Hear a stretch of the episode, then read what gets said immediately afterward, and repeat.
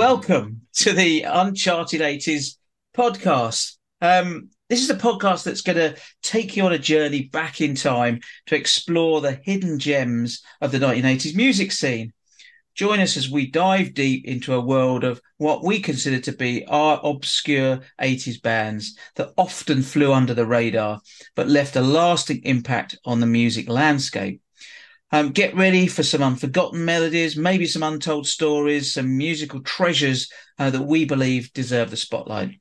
Whether you're an 80s muso aficionado or just curious about those uncharted territories of the decade, you're in hopefully for an adventure like no other.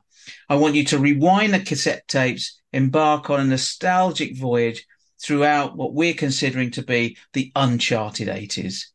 Now, I'm here with my uh, good buddy Noel. My name's Martin. Uh, Noel, who I've known for over 30 years, who knows a lot about music, has been in and out of uh, around the music scenes and been to loads and loads of gigs, as we both have.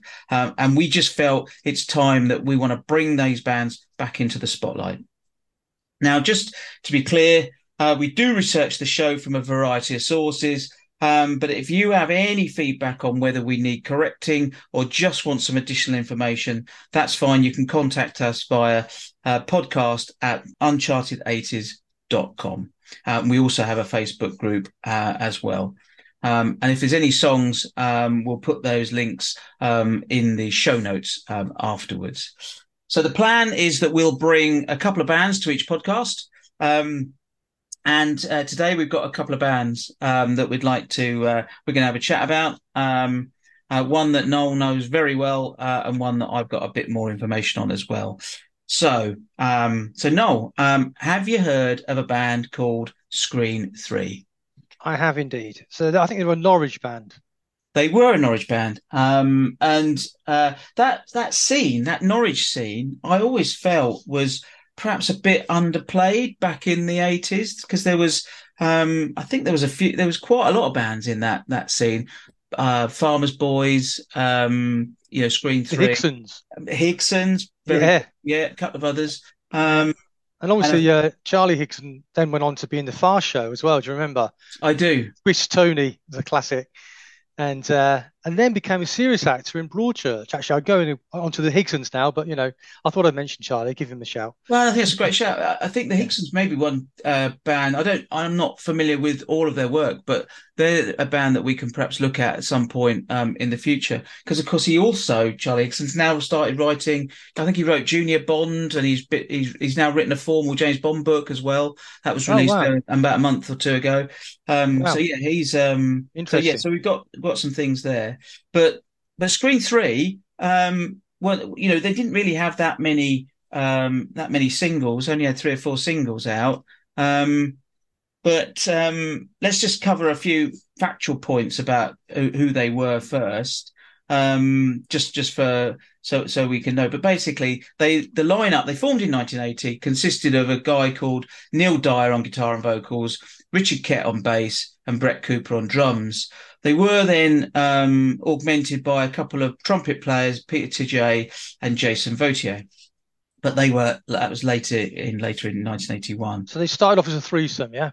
They did, and interestingly enough, um, they actually started um, from uh, a band called The Question, um, oh. which I thought was sort of quite similar to another band around that yeah, era. The Questions, the yeah. Questions, yeah, on that on um, Weller's Respond label. Um, but uh, yeah, the questions. So that was they actually did perform um, only once, mind you, on the telly. oh, really? 1980, yeah, 7th of May. Um, oh, right. And um, they then obviously they were they were clearly they were evolving, but they went in then went into a uh, a situation where they they changed their name to the Mexican Bombers. Um, which I thought was um, a, a, rather intriguing name. I'm not sure it would work today. Well, but, um, sounds like they just had yeah. a really big, uh, really hot, uh, hot chili. Anyway, yeah, exactly. One of their time, maybe. Yeah. But um, they, they they did that, and then they morphed into um, morphed into into Screen Three. As I say, they didn't have they didn't never made an album. Um, and that's why. Oh, really? Never, never made an album. They were around for quite a while, weren't they? Yeah, never made an album. Yeah, I mean they did about, um, you know, they're about around for about three or four years, but they made just made some singles. But the first one, I guess, is the most interesting because that was the that was on like an independent label called Romans in Britain. Um, and I'd like to, um, I'd like to own up now that when when it when I first I thought I got it in in 1981 and I thought Romans in Britain was the title of the EP that it was. I think that's the record label, isn't it? For, years, for years, I thought it was. Yeah. But yes, it's the record label. Yeah.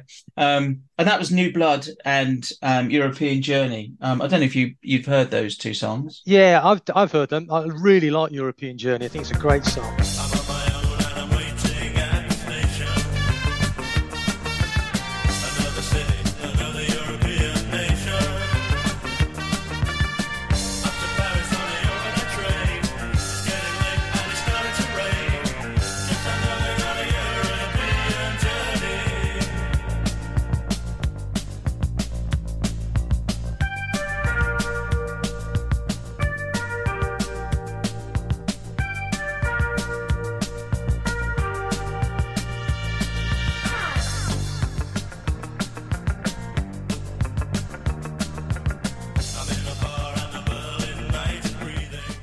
Fact, I heard it.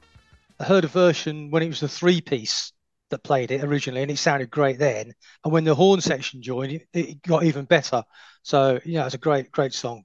Yeah, I mean, that they played. I yeah. mean, once again, I found all of their songs just fantastic. I, have loved them, but um, you know, they there's there's I, I, guess the one that probably made the the biggest impact was after they signed for um Epic. So they obviously the Romans in Britain was like an independent label. They then signed for Epic um, uh, Records and and released this uh, couple of singles, Hearts in Limbo, um, which actually is still a great song to this day. Um, and then Come to My Jungle, which was probably the one that I think got to the most sort of um, I'm hesitant to call it airplay, but probably got a bit more profile than than some of the other the other singles. And it had. a, I know about the uh, the Hearts in Limbo because I think that's the one where they had the record producer that they didn't uh, appreciate, shall we say, for want of a better word, didn't like. Um, I think they recorded it in Rockfield, where where Bohemian Rhapsody was recorded actually, and uh, the guy had done something. Was it Bad Manners? Yeah, Bad Manners. That's right, Roger. Yeah. That's his name. They yeah. actually, I, I, heard that interview. Um, they interviewed uh, Screen Three about that, and they just I think that maybe it was just one of those ones where the producers just didn't quite click with the um you know with the band. Um but but that guy went on to do uh, did as you say bad manners. He also did Selecter and a number you know on their two tone label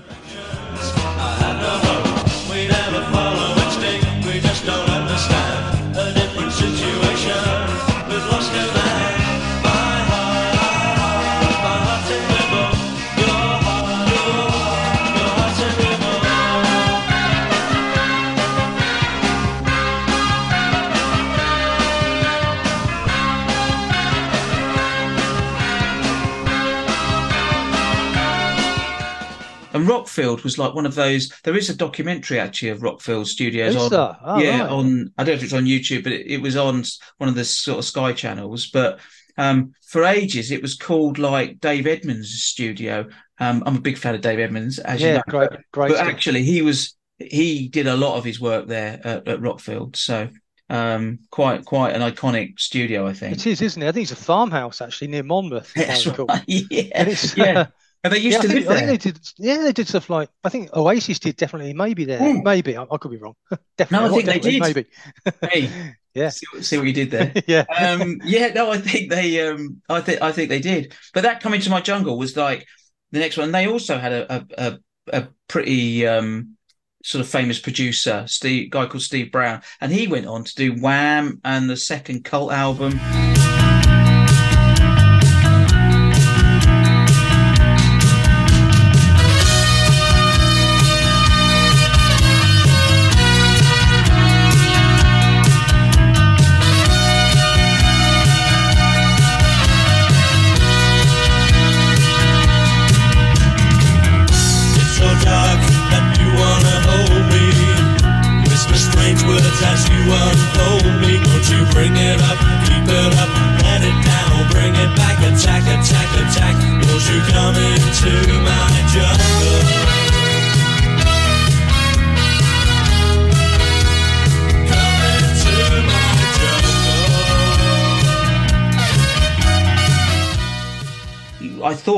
That they were going to break in, you know, they were going to break into things, you know, because my knowledge, my Yeah. knowledge of them comes from, I saw them live. Um, they supported the truth. Uh, we, another band that we might look at at some point in our obscure 80s uh, uh, list, but um, not that I think that they're obscure. Uh, but the they supported the truth at Aylesbury Friars um, in October uh, 83. Um, and I was blown away. So um, I sort of then started to really take notice of them, um, and I've sort of kept kept up with it ever since. So that's they had the horn section at that point then, obviously in '83. They did. Uh, so yeah. cool. Yeah, some of the stuff sounds quite. Um, I don't want to use the word funky. That's a little bit too too dancey, but has got a good sort of soul vibe to it, hasn't it? With the with the uh, with the horns on it. Well, I don't. want- Yeah, I don't want to keep dropping names in, but we um, boing. What was that? A name drop. um, but one of the other bands that we I know that we both love is TV Twenty One, and we may well um feature them at some point as well. But they had the the trumpet, and that sort of trumpet um adding to a band, I thought was always you know fantastic. Totally Um, agreed. Totally agreed. I think the uh, coming to my jungle again, talking about the sort of funkiness, that reminded me just a hint of JoBoxers actually. You know what? The reason I thought they were going to make it is because they actually did a couple of um, B- they did two or three BBC sessions. Obviously, you've got the Peel sessions um, that they did, uh, and people can find that on uh, on YouTube. Um, and and Peel seemed to love them. Um, you know, as a as a DJ, you know, he if you listen to some of the asides he makes between the the the songs on the session because it's still on that um, recording um, you could tell that he was really keen. Well, on the uh, on the first Keen Keen set um uh, Peel session, sorry, uh, they had they played a tune which I really liked. It's one of my favourites by Screen Three called Red Dust.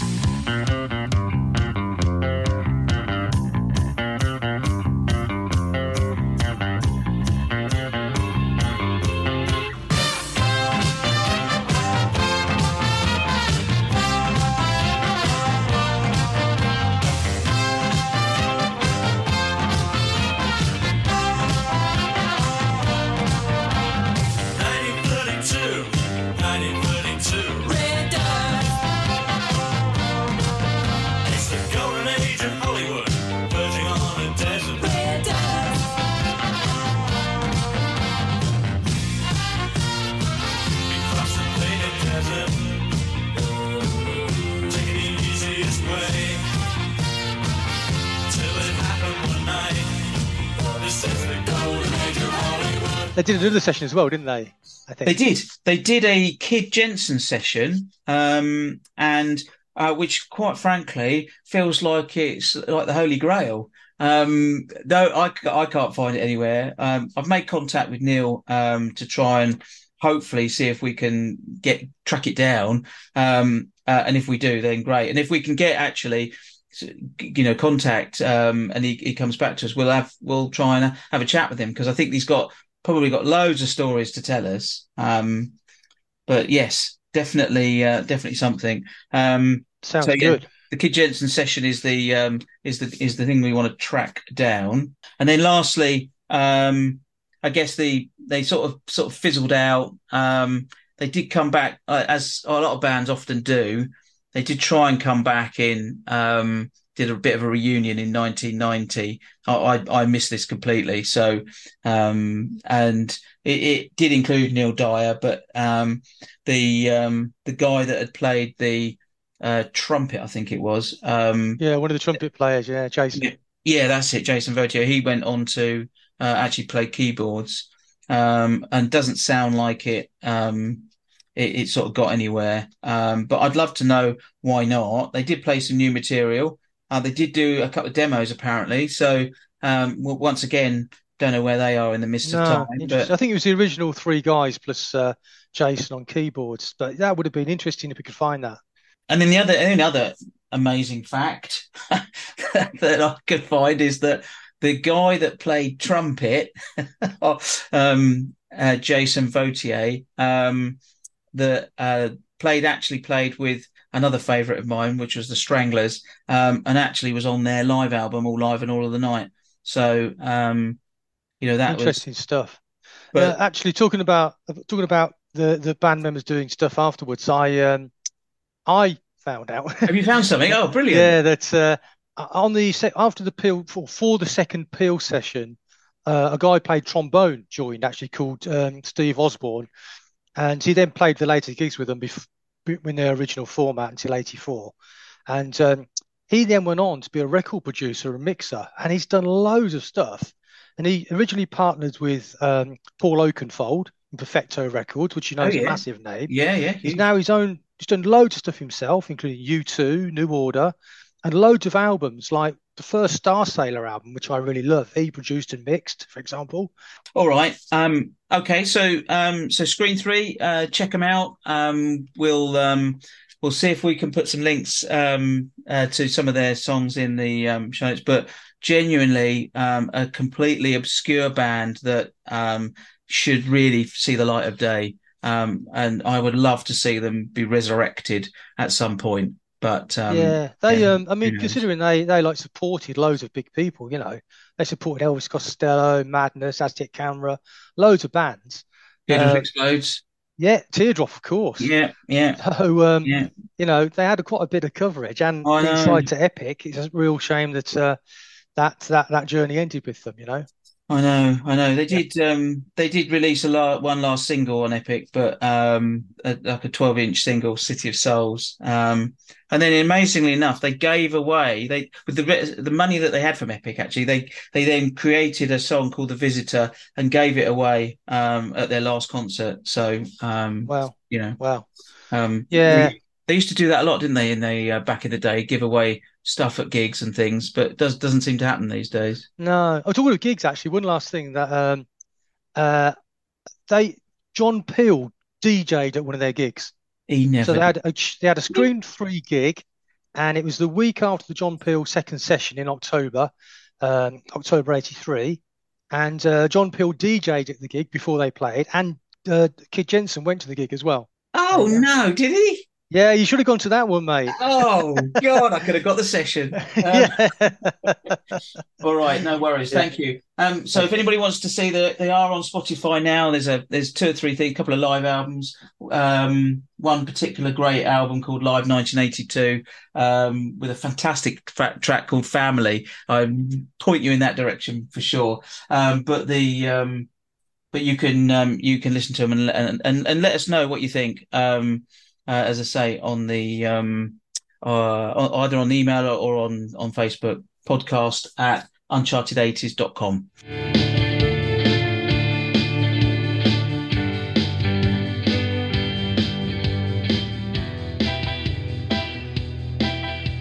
Um, so, uh, Noel, who have you brought to the table um, alongside Screen Three for us? Uh, the greatest band who never got to be the biggest band in the world, I think. Uh, the Faith Brothers. Oh, that's a bit of an intro. I thought they were fantastic. For me, they were just great. And like you were just saying, a band with a horn section on it always seemed to lift it completely, you know, take it to a different dimension. That's exactly what happened with the Faith Brothers. They had the, the horn section on there as well. They're from um, Who were they? from- so they were from Fulham in in in, uh, in London, obviously, and um, they were a sort of a socialist band, really, but not socialist as in uh, show, slogans, but more subtle in terms of the lyrics. Um, they the, the the main guys, the two frontmen, if you like, who got the photos taken a lot, were Billy Franks on guitar and vocals, and Lee Hirons on bass. But the band itself consisted of a number of other guys. That was Steve Howlett on drums, Henry Tresize on keyboards. He was a great little keyboard player. Uh, Will Tipper on trumpet and Gripper. Mark Waterman, Gripper Tipper, Mark Waterman on sax. um, and also, actually, uh, Mark Hirons joined in '85 for the first album onwards, um, so- but he wasn't on the original early uh, gigs and things that I originally saw. Um, although he had originally played in a band with Billy and Lee before the Faith Brothers. So, How did you find? How did you find them then? How did you discover them? Because they, they probably weren't. Um, once again, they weren't a band that were well known. No, it's really interesting. The, the two memories that I have of kind of discovering them, the the first was it wasn't a discovery that made me go out and want to buy anything. As I read an article or review in Jamming magazine. Remember Jamming magazine? Mm, And um, yeah. the, the, he started as a fanzine by Tony Fletcher as a kid, and he turned into a, a, a full fledged magazine, which is great. What, what happened to all those fanzines? There was tons of them around. There were loads, yeah. Kids used to do on photocopies and stuff, didn't Yeah, they? Yeah, Tell them at gigs. yeah. Uh, Extraordinary no, Sensations was one that I remember. Oh, was it? Yeah. Yeah. I Sorry. think the uh, the punk one was called Sniffing Glue. I think that was one of those Oh yeah, punk fanzines. yeah. Um, but yeah, so yeah, so it turned into a full full monthly magazine, and I saw a review of their self-pressed single called "The Tradesman's Entrance," and it gave it a really glowing review. And at that point, I'd never heard of them. I just lodged it in the back of my mind. Oh, these sound like an interesting band to look out for, and that was that. Hmm. And then sometime later, uh, do you remember the Tube on a Friday evening I do uh, very well. Jools Holland? Is it? And yeah, uh, and Paula Yates. Wil- yeah, Paula yeah, Yates. yeah, yeah, Paula Wilcox. Then what, what am I on? yeah. That's Um, man about the house, mate. That's it. Yeah, see, I'm going back, going back, to, back to my roots. Um, so um, yeah, so uh, the, the, the Tube played a video of their first single, "Country of the Blind," and it was great. Um, they were they were sort of lined up playing with red Harrington jackets on, and I think the Tube had recorded their own video for the show. Right. Uh, I suspect because the the the proper video didn't really give the band enough justice for the for the for the song that it was. Personally, that's my view anyway.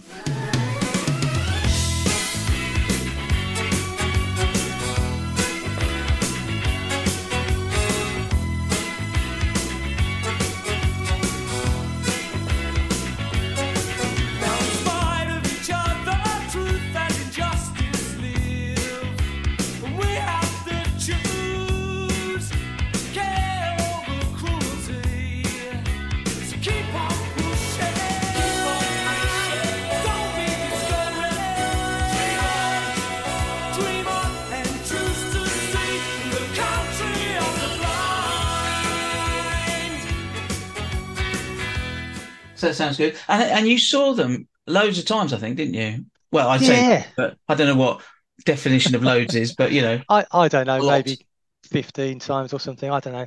Um, but the it's you know I look back at it now. I bought the I bought the uh, the first time I actually saw them live. They supported the Alarm, Birmingham Odeon. Hmm. So it was the Alarm and, and the Faith Brothers to me, two fantastic bands on the same what bill. a double bill that is. Yeah, absolutely loved it. And I saw the Faith Brothers were doing their own gigs in the Marquee in London, the old Marquee before it moved.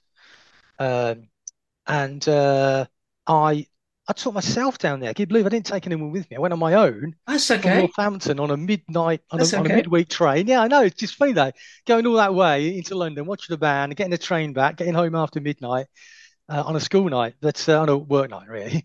Uh, I did that twice actually at the Marquee. So um, yeah. I think I think there's something there, Noel, about you know, is it acceptable to go to gigs on your own? Because I think it is, right? Because, but it's one of those things that often you don't do. People like to have a shared experience, don't they? But uh, maybe that's a topic. But I, I genuinely think there's something about um, it's it's actually all right. I, I do as well. You know, um, I um I actually just an aside here. I worked in Dublin for a while. I was on my own in Dublin, and uh, I was, what can I do with myself on my own? I was there for quite a long time, and there's there's three things I discovered I could do on my own, no problem. One was going to watch football. That's not a problem. You go to a football match, no problem. yeah, One was go to the cinema. You don't Yeah. need to talk to anyone anyway. No. Anyway, and then the third is go to gigs, and all those things you can do on your own, no problem. Would you say so? Like we talked about with Screen Three, they supported a few bands. What obviously Faith Brothers support the Alarm thing, but they must have done other bigger bands maybe towards the around that time. Yeah, I mean, they supported the Boomtown Rats and the Alarm, obviously, and REM as well.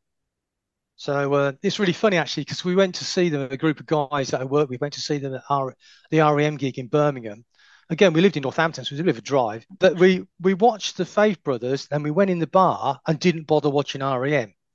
And like, oh, that song sounds familiar. And that this one goes out to the one I love. Yeah, I might have heard that, but didn't bother watching them. Yeah, and I was going to say to the the biggest gig that they they played, and the one that I I went to see them at uh, was uh, a U2 gig, and they played a an outdoor gig at Milton Keynes Bowl called the Longest Day. Uh, Right. That was uh, that was basically the longest day of the year, Midsummer's Night, and it had a great lineup. It started with the Faith Brothers, and before U2 came on, there was also Spear of Destiny, Billy Bragg, the Ramones, and REM. Before U2 came on, What- yeah, Great. What a the lineup. lineup, fantastic. Yes, that's that's the biggest thing I saw them at. It was great. And what about records? What did they have? Because obviously, Screen Three we talked about didn't have any um uh, didn't have any albums. Did what? What, what about the Faith Brothers? Did they manage to get get? Yeah, they uh, they had a couple of albums out. The first album was called um, Eventide. Uh, well, uh, Eventide is uh, Hymn for Change. It was actually officially called, and they had a later album after that called uh, Human Sound. Um, the the the early the early stuff really in terms of records, The Country of the Blind, which was that video I mentioned, was their first single. Really great single, loads of horns on it, really good. Um, they'd been signed to uh, a sub brand of Virgin Records called Siren Records, uh, and there was other other bands on there, including the Cutting Crew, It's Immaterial, and and the, the, the big money earner, I guess, would have been T'Pau. Oh, China in my hands. Another name drop coming. It's immaterial. Think they might be a band that we look at at some point as Yeah, well. sounds good. Sorry sounds good. I have to have a klaxon that goes off every time we mention one. Yeah, but yeah, I mean, a couple of albums, a couple of they had another single called "A Stranger on Home Ground," another great song.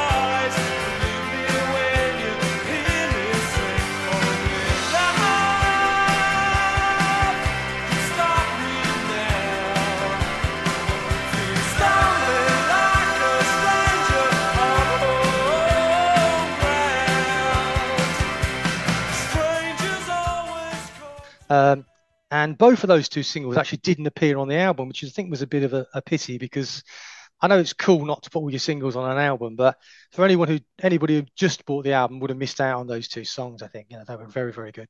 Also, they were. uh, Did they chart those songs or not? Uh, I don't have the any chart positions. I'm not sure if they they probably went in the lower lower reaches. Lower lower reaches, maybe. Yeah, I don't remember them being number one. No. I do Um, remember um, one of the tracks on that "Stranger on Home Ground." Uh, Fulham Court is that? Oh, what a song! What a song! Again, that would have been great on the album. That's for me. That's one of the very best songs. So they've got loads of great songs, but that was just really awesome. Right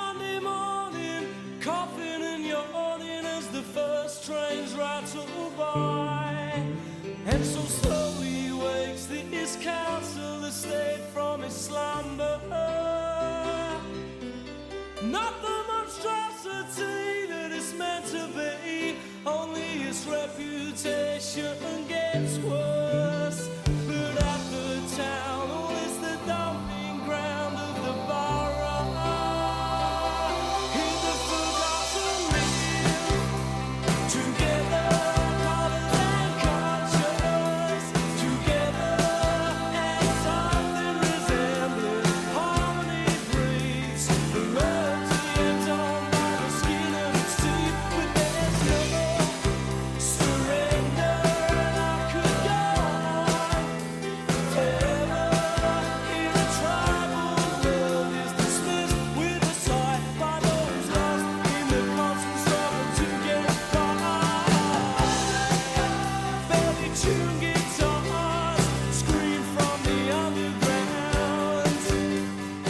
That first appeared actually. They did um before they were the Faith Brothers.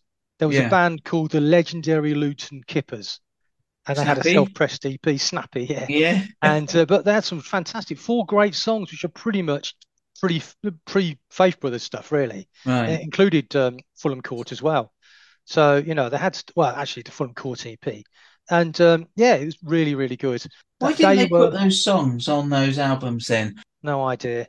I mean, I managed to get a German copy of the album. It did have the first two singles on it, but that's not sort of around everywhere. yeah. That's a pro- proper fan. That is going Oh to, yeah, yeah, going to. Europe to get the. Um, Sad but them. true. I think the French had had it on as well, but yeah, sad but true. Another classic song was Easter Parade. I mean, that was an absolutely stunning song.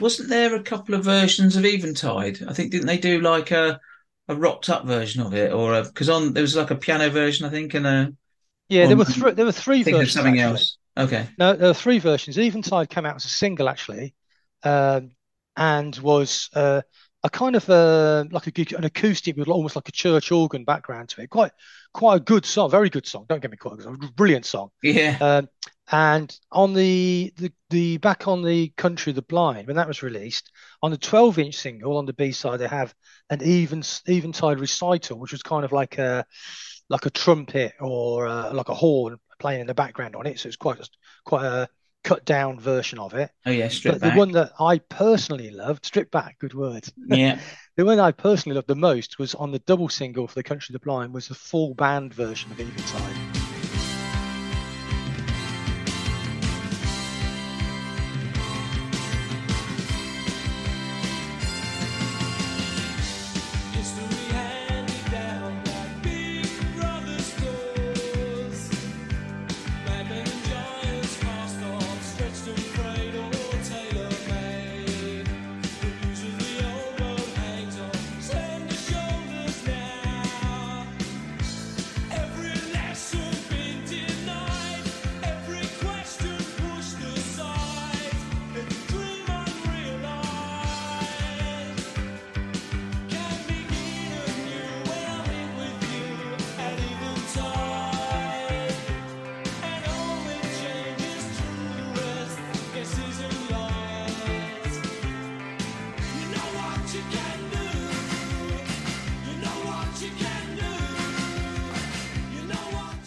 Uh, that's probably controversial amongst Faith Brothers fans, but that was my favourite version of it. I don't think that's controversial. Your what- Well, your opinion.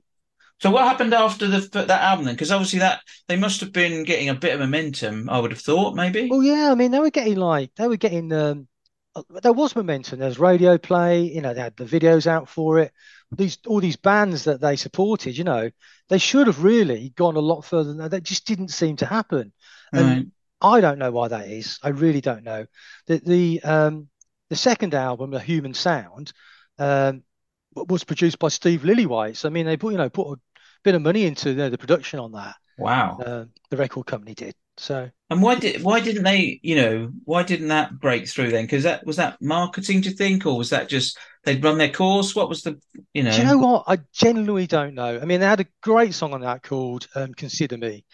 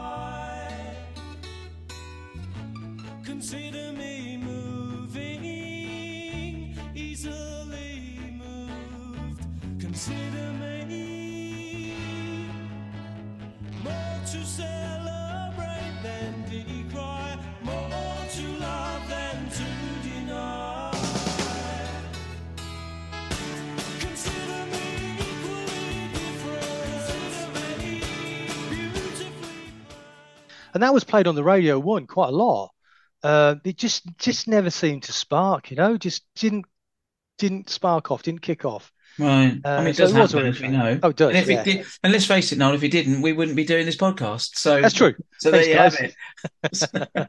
okay. Yeah. So that was um, the second album. Um, so did they finish after that, or did they keep? Yeah, they didn't know, stay. They didn't stay for much or what? longer after that. No, they didn't stay for much longer. The um after the band itself finished, the lead singer Billy Billy Franks uh, went on as a solo artist. Did a lot of good stuff actually. Obviously, you and I have been to see him a few times, Martin. I remember it very well. Fulham Greyhound being a particular highlight. Yes, he had some great stuff, and um, he had a very loyal fan base as well. And um, yeah, so Billy just just went on and uh, did his own thing. He had some great stuff out, self-pressed CDs and stuff.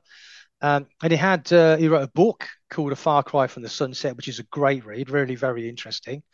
And he had a film called Tribute This as well, which was worth a little watch if you got a, a quiet couple of hours to have a look at it. A film that uh, was made about Billy. Um, uh, it's a sort of docu- it is a documentary about his. He was always quite frustrated. He was a great songwriter, and he always felt that um, his work wasn't really being widely widely appreciated enough, and he rightly so, actually.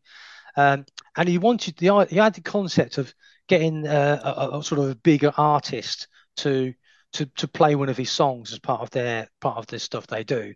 Um, so it, the the film follows him, you know, tracking down people like Bryan Adams and people like Rod Stewart and so on, various different artists to see if they would they'd play one of his songs.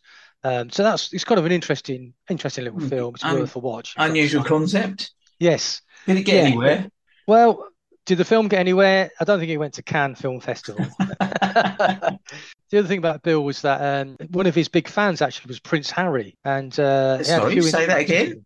His, one of his big fans was Prince Harry All right. Okay. Yeah. Go on. back in the day, Yeah. and um, he had a few interactions with him actually. And uh, but one of the things I read in, uh, I remember reading in the newspaper at the time, the, the Daily, whatever, Harry had been to watch Billy Franks at a gig at Shepherd's Bush Empire, and uh, he then was uh, spotted by paparazzi heading to a bar called the Troubadour, that where you and I used to see we- Billy. I know yeah. it very well. Yes. Incidentally, yeah. Um, and of course, uh, for a short period, the Faith Brothers got together again. Okay. The, the the famous reunion, or infamous, or not im- infamous at all. maybe not. Maybe not. I mean, I guess. I mean, no. Let's be honest. The me and many others were re- really, you know, missed the fact that that they were they were gone, Mm. um, and they obviously felt that, and they they knew that they would would like, you know, a chance to, you know, at least for a short period, bring back those great memories, those great times for us as fans, also also for them as a band. So. You know, um, Okay. so yeah, but the, the the final thing to say, which is this is a sad ending to this story, actually, is that that Billy actually passed away um, at the age of 60 years old. So he Wow. died in in so uh, young. 2016. Yeah, really, Yeah. really sad. Great bloke. Um, I I like to have regarded him as a friend, to be honest, during the Mm. time that he was around. Bless him. So yeah, that's the uh, but that's the Faith Brothers for you. Anyway, Oh, he left behind a legacy of a magic. Okay, all right, brilliant. Well, thank you, Noel. That's really, really fascinating story about um, the Faith Brothers. Um, and so, you know, for for us, um, this is our inaugural uh, podcast. So be kind to us. Um, we'll um, as we get um, uh, as we get better along the way. I'm sure we've got uh, we've got a massive list of bands. Uh, we'll do another one in a few weeks' time where we'll start thinking about. So if you've got an obscure 80s band that you want to listen to, um, or you want us to find out about, or you want us to talk about, or even come and talk to us about it, that's also absolutely great. We'd be really happy to hear from you. But um, hope you've enjoyed that. Thank you for listening, and uh, we'll uh, we'll see you next time. Thanks. Cheers. Thank you.